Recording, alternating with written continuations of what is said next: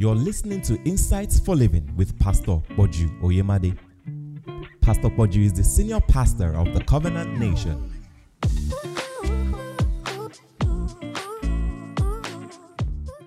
The Covenant Nation Center is now open at Yaba, Igomu, Lekki, Maryland, Festac, Sangotedo, Ikorodu, Isolo, Igando, and Ikeja. The Palms Center, Genesis Cinema Palms Shopping Mall, Lekki Epe Expressway, Heritage Cinemas, Heritage Mall, Abule Egba, Lagos. Do you live around any of these centers or you plan to invite someone? Come and enjoy an uncommon time of the Word and worship in God's presence. God bless you.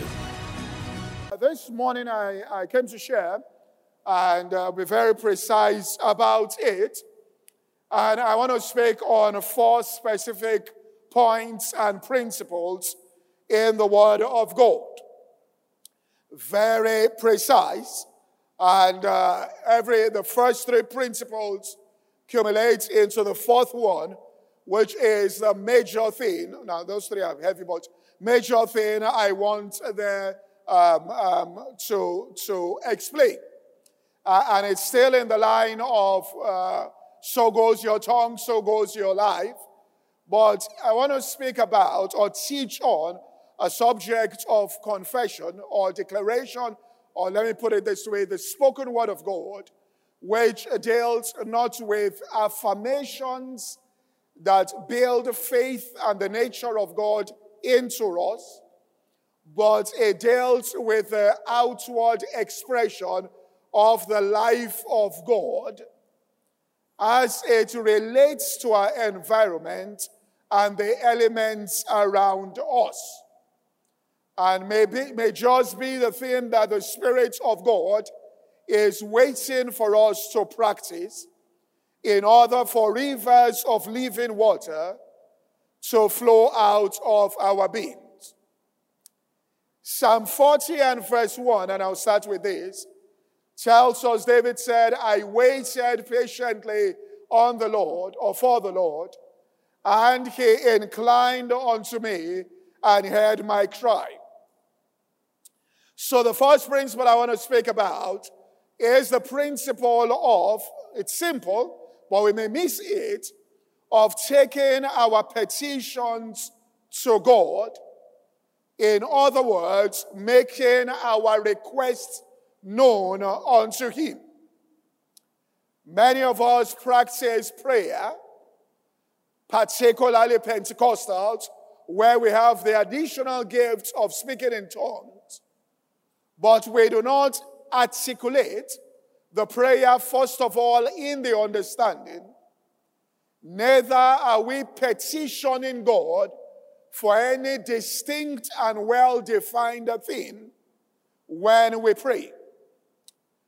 In Philippians 4 and verse 6, it tells us we shouldn't be anxious or careful about anything, but in everything by prayer and supplication, with thanksgiving, we should make our requests known unto God. Now, God says, Make your requests known unto me. What are you petitioning the throne of grace for?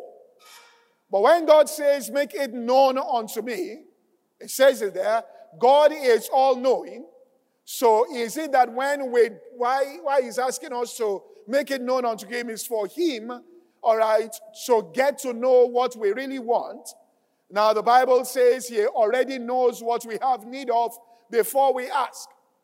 So our petitioning and our supplication and specific requests is not for the purpose, God is not saying we should do that so that He can know it, but that so that we on our own part can have it well defined in our minds.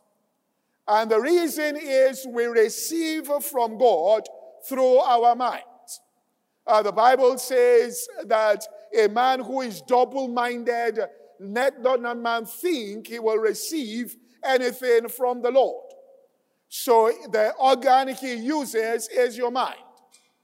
And so God understands that the mind, if it's going to be able to receive anything, It has to be well defined. Blind Bartimaeus came to Jesus, he was blind. He cast off his garment. That garment there back then was a license to beg. So that in the society, because it was a theocracy there, which meant, and they wanted people, they knew people will give to the poor. So the government, all right, certified people that were truly poor so that scammers will not get in. So once they certified you were blind, you were given that license, which was something that you wore. So a person from a distance will know that this is somebody who is truly blind. And so he cast it off, came to Jesus. And then Jesus asked him, He said, Son of David, have mercy on me. Jesus asked him, What will I that I should do unto thee? I mean, a blind man comes to me too and says, Have mercy on me. All right, shouldn't you know what you, what, what, what you want me to do? But Jesus wanted him to define it so that he will be able to receive it. For throughout humanity or throughout history, humanity has discovered that to grasp with the mind what the human hands cannot touch, you have to devise a representational system to be able to measure it, or else the mind will never, all right, be able to grasp it. You will never be able to receive it. You have to have what is called, man has to devise a representational system in order to be able to measure it. In other words, what cannot or what is not measured cannot be received. So, what he is telling you when you make your request known and he says be specific, he is saying measure this thing. Let's have some measure on this thing so that we can know what? So your mind can appropriate it. It's for your sake. If I say I'm going to bless you abundantly, measure that, how you will appropriate that into your own life. And that's why God, even in the word, speaks to us when he talks about blessings, he speaks with a language of measurement. He says that you are going to have a 30 fold, a 60 fold, a 100 fold fruitfulness. He uses measurement. He says you will have no room to contain it. He talks about increase, which is addition. God added to the church. And then he talks about multiplication there. And he measures it. There was a time I was adding, and then there was a time, he says, and the number of the disciples were multiplied, which is he's using measurements there. All right? Even when he wants to tell you that this will be a mind, quote unquote, blowing experience beyond the regions of your understanding, he uses measurements also to show you. He says, Go and count the stars. Are you able to number them? So shall thy seed be. He says, Look to the sands on the seashore. He says, So shall, which means he uses measurement there, lengthen your cords, all right, enlarge your tents. He uses that. So he understands that with that, then the mind can appreciate it. And then, so he says, I will do exceedingly abundantly, but it's above something you have measured to me, what you have asked or what you are imagining. That's what that scripture says. So it starts out, all right, with measurement. It's a powerful principle. Sets definite goals within time frames. That's the way in which you make progress. So he asked and said, Well, this year, what are you expecting? What have you asked God to do? I mean, we came into the year and we measured and said we're going to open 17 centers. All right, as of now, by the end of this month, which will be April now, all right, we will have opened roughly 15 to 16. Now, it's because it was measured, then God can do exceedingly abundantly above what you can ask or think. But you must start with some measurement there. All right? You must start with some measurement. That's the only way in which you can receive things into this earthly space because the earth is governed by time and space. Time is an invisible thing, and the only way we can relate to it is by representational systems, which means the calendar, the clock is measured. That's the only way the mind, all right, can, can convert that which is invisible and make it visible. That is the only way. It has to be measured. All right? That's why if I tell you that I'm coming to your house, it really makes no sense. Because that statement is hanging in the air, and I can come when you're 100 years old. I can never come and tell you that, well, I said I'm coming, and I meant, I meant in 100 years' time. But the minute I say I'm coming to your house tomorrow, then I've given some measurements, which means you have a 24 hour period to fulfill that word. If I say by 4 p.m., it is better because then a person says, I can't wait. So all our interaction in this earthly space here, all right, is through this measurement principle. When you say, well, I'm traveling when tomorrow the flight is at this time. I mean, if all that was in there, this place will not even be able to relate to ourselves on this earth. So, one of the greatest challenges to the human mind, and this is the way the human mind has been able to solve it, is to comprehend and to gain access, which means the challenge there is to comprehend and gain access to those things that the mind knows exists, even though it cannot see those things and touch them. And the way in which man has fashioned this is by creating representational systems to measure those things. So when Esther went into the king's court and the king stretched forth the golden scepter to her, the first thing the king said to her is, What is thy request? And then he measured to her what he was capable of doing. Unto half of my kingdom will I give unto you. You'll have this leeway, all right, ask for anything within this measured blessing. So God says, all right, measure it as far as your eyes can see. That will I give unto you. All right? So measure that particular thing and ask God, this is what I want to pray, or this is what I'm praying here. A tenfold increase to somebody, all right, is 10 million and the person rejoices. To another person is that same tenfold increase which is a hundred million because that person has one, so it becomes 10. This person has 10, it becomes 100. It's the same level of joy that they experience, which is a tenfold increase. is just that, all right, is as far as that person can see at that particular point in time. So, rule number one here is be specific about it. Those of us people that pray in English, all right, evangelicals, all right, they, because they are praying, praying in their understanding or whichever language it is, they measure those things they're asking for.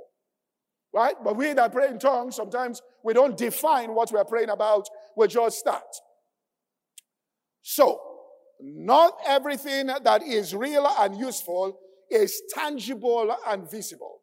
There are many real and useful things we know that are non tangible, all right, are not visible. And the way you convert that is by measuring it. Measure out what you are petitioning God for. That's rule number one here. What are you asking God to do? This year, what have you asked Him to do for you? Now, one of the reasons why we don't, all right, measure it and be specific is we don't want to have an experience of failure, all right, with God because somewhere we don't want to doubt that maybe this thing is not real. So what happens is somewhere, and hope deferred makes the heart sick. We don't want that disappointment there. But there's no way you are going to grow if you are not going to learn, all right, from falling short of certain things. So that God can teach you wisdom. So He can explain to you, all right, you missed it here, this way, you missed it, change this here, change this here, you didn't say this here, all right, your ears becomes opened up, all right, to the hidden things that you may not be seeing. Okay? So we don't want. So what happens is we put a veil over our faces. We like to just continue to say we are blessed, we are blessed, we are blessed, all right, without really evaluating what we are doing. If the Bible tells us you will bring much fruit, much is a way of measuring things. So you ask yourself, why did I bring forth much fruit last year? Where are the places where I missed it? And you will be amazed how fast, all right, you will learn and cross from falling short to a place where all right, God is doing exceedingly abundantly above what you can ask or think. So we're not just talking about a religious system here where we are just going through the roads and everybody's just coming to church, but we are talking about something that is spiritual, something that is exact, something that is precise, and something that is powerful. So measure out what you are petitioning for. All right, first thing there. The second thing and this is also a very, very powerful principle. A lot of us miss it here. When you pray to Him, all right? Look, God is more concerned. Let, just let me put it this way God loves you more than you love yourself. Ah, that's the best to say it. He is more concerned about your progress and well being than you are about yourself. God is more aggressive about you turning out right than you are about yourself. Because he is a compassionate God and his name and nature is love. Therefore, God is more concerned about answering that prayer on time than you are about receiving it. But here is the issue you must understand. You have to pray, all right? And now sometimes we teach things and, you know, we get so deep that we lose people. Okay? Now, when you pray, I want to show you something that hinders prayer. And this is what Job discovered. And he said, Ah, I heard of thee with the hair of my hair. Now with my eyes I see thee. When Job prayed for his friends, his captivity was turned around. All right? Now, when you pray, pray in what is called the spirit of love. What do I mean by this? God, in answering your prayer, will not take anything away from somebody else, which means you can't ask Him to take something away from somebody else in order to bless you. God is neither a thief nor a murderer. Now, I don't for one second believe in this teaching of cursing people. I do not believe it. It is not biblical, and you only find it in environments where they say they want to kill people, they want to punch people, they want to curse people, all of that. In the environments that are close to occultism, there. All right? Because God is not about, about doing that. Someone said, well, they didn't give me the promotion. And somebody said this. Well, they didn't give me the promotion. So I prayed to God for my boss. I, this lady was saying this. I said, I, I stripped myself naked midnight to curse her and she lost her pregnancy. You are, that person is a murderer. And you will give accounts when you face God. Absolute rubbish. All right? Uh, God, God is not there. Now, if you look at the Ten Commandments, the Ten Commandments, God spoke those commandments, and Paul himself in the New Testament made it clear to us. He said, The commandment was good, holy, and spiritual. He said, I was the one carnal.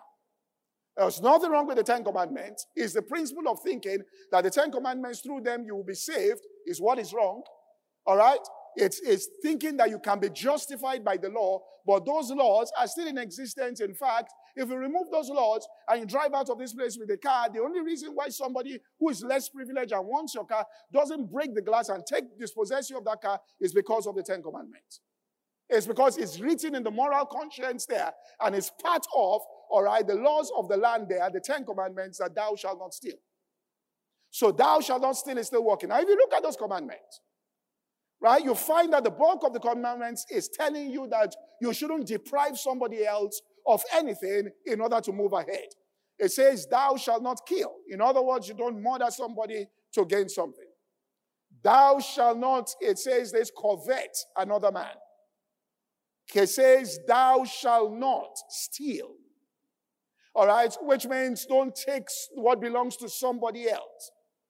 All right, it says, Thou shalt not bear false witness. It talks about that. So when you pray about anything that you are asking God for, what you should do, that I do, that I found very helpful, is identify the people in your own network or life, all right, that also probably have those kinds of things as their aspirations. And you now start interceding for them that God blesses them also with that. In other words, when I pray for service in the morning, let's say church now, for people to come into the services, I pray, all right, for churches. For example, I'm praying for the Lekki Church. I pray for churches also around this Lekki Church here, that God send people into their own services too. So it is not a, in a competitive atmosphere, all right, it's in a creative space. That you are not taking from somebody in order to make progress. Once you touch on that spirit of being competitive and you go into warfare and you are territorial, I'll show this, it blocks answers to prayer. And that's what Job came to understand. Job had never prayed for his friends. When Job started praying for his friends, he shut, all right, the door on the enemy because the, Satan is the accuser of the brethren. In other words, he builds accusations among people that are close to one another. They are the people that most likely will verbally assault people that are close to them. In other words, the competition is in the midst of people that really know themselves. We just hide it. All right? I mean, that's why when I invited someone to preach once, and he opened my eyes to it. He says, well, on, on politics, uh, uh, on, in platform, he said, well, people say that politics is dirty. He said, but there's nothing I've seen in politics. He said, I'm not getting it because it's dirty. He said, not, there's nothing I've seen in politics that doesn't happen in families. The first murder, he said, well, they kill in politics. The first murder case on this earth was a brother killing the brother. The greatest amount of, of rivalry can be between siblings. All right? That's why it's important. That's why Job understood that. That, you know, I've really never prayed, all right, for my friends. And there was that competition. And let me tell you, this is a law. The person that serves others will rise up to become the greatest. So let's assume that you are praying for promotion. All right? Now, of course, this is how you look at it. Well, let's just say I'm an assistant manager and I'm praying one day to become a manager. But we are 10 assistant managers and three managerial positions. Seven people will not get it. You get what I'm saying? Now you're saying here that you are praying to get into the managerial space there in your career. Then you take all the other nine people and you are praying also for them that God grant these people also, this is the kind of thing they want in their lives. Give, all right, them also managerial uh, office and all of that. You say, but what's going to happen? If these three guys get it, then what happens to me? Now that's a small brain thinking. So what happens is, Abraham understood this. He said, Lord, let there be no strife between us. Whichever one you want, take. And the minute he took it, God told Abraham, Lift up your eyes as far as your eyes can see, that will have given to you. Now you are praying for a managerial position, but the managerial position is not just confined to that office. There are many managerial positions all over the world. If they offered you that same job in US dollars in New York, you are leaving that day. Do you understand what I'm saying? Say, God, God, I knew you.